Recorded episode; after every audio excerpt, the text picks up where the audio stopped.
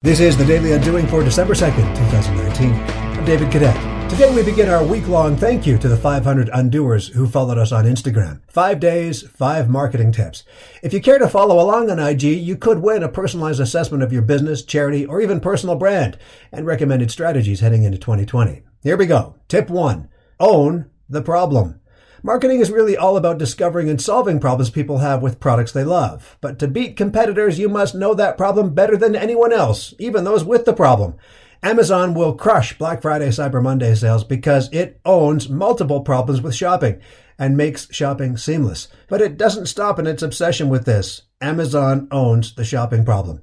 You know the two sweetest words are to your customer? No problem you're telling them you're owning it, literally taking it off their hands. But we're just getting started. You can play along to win on Instagram or just keep listening to another marketing tip every day here on the Daily Undoing.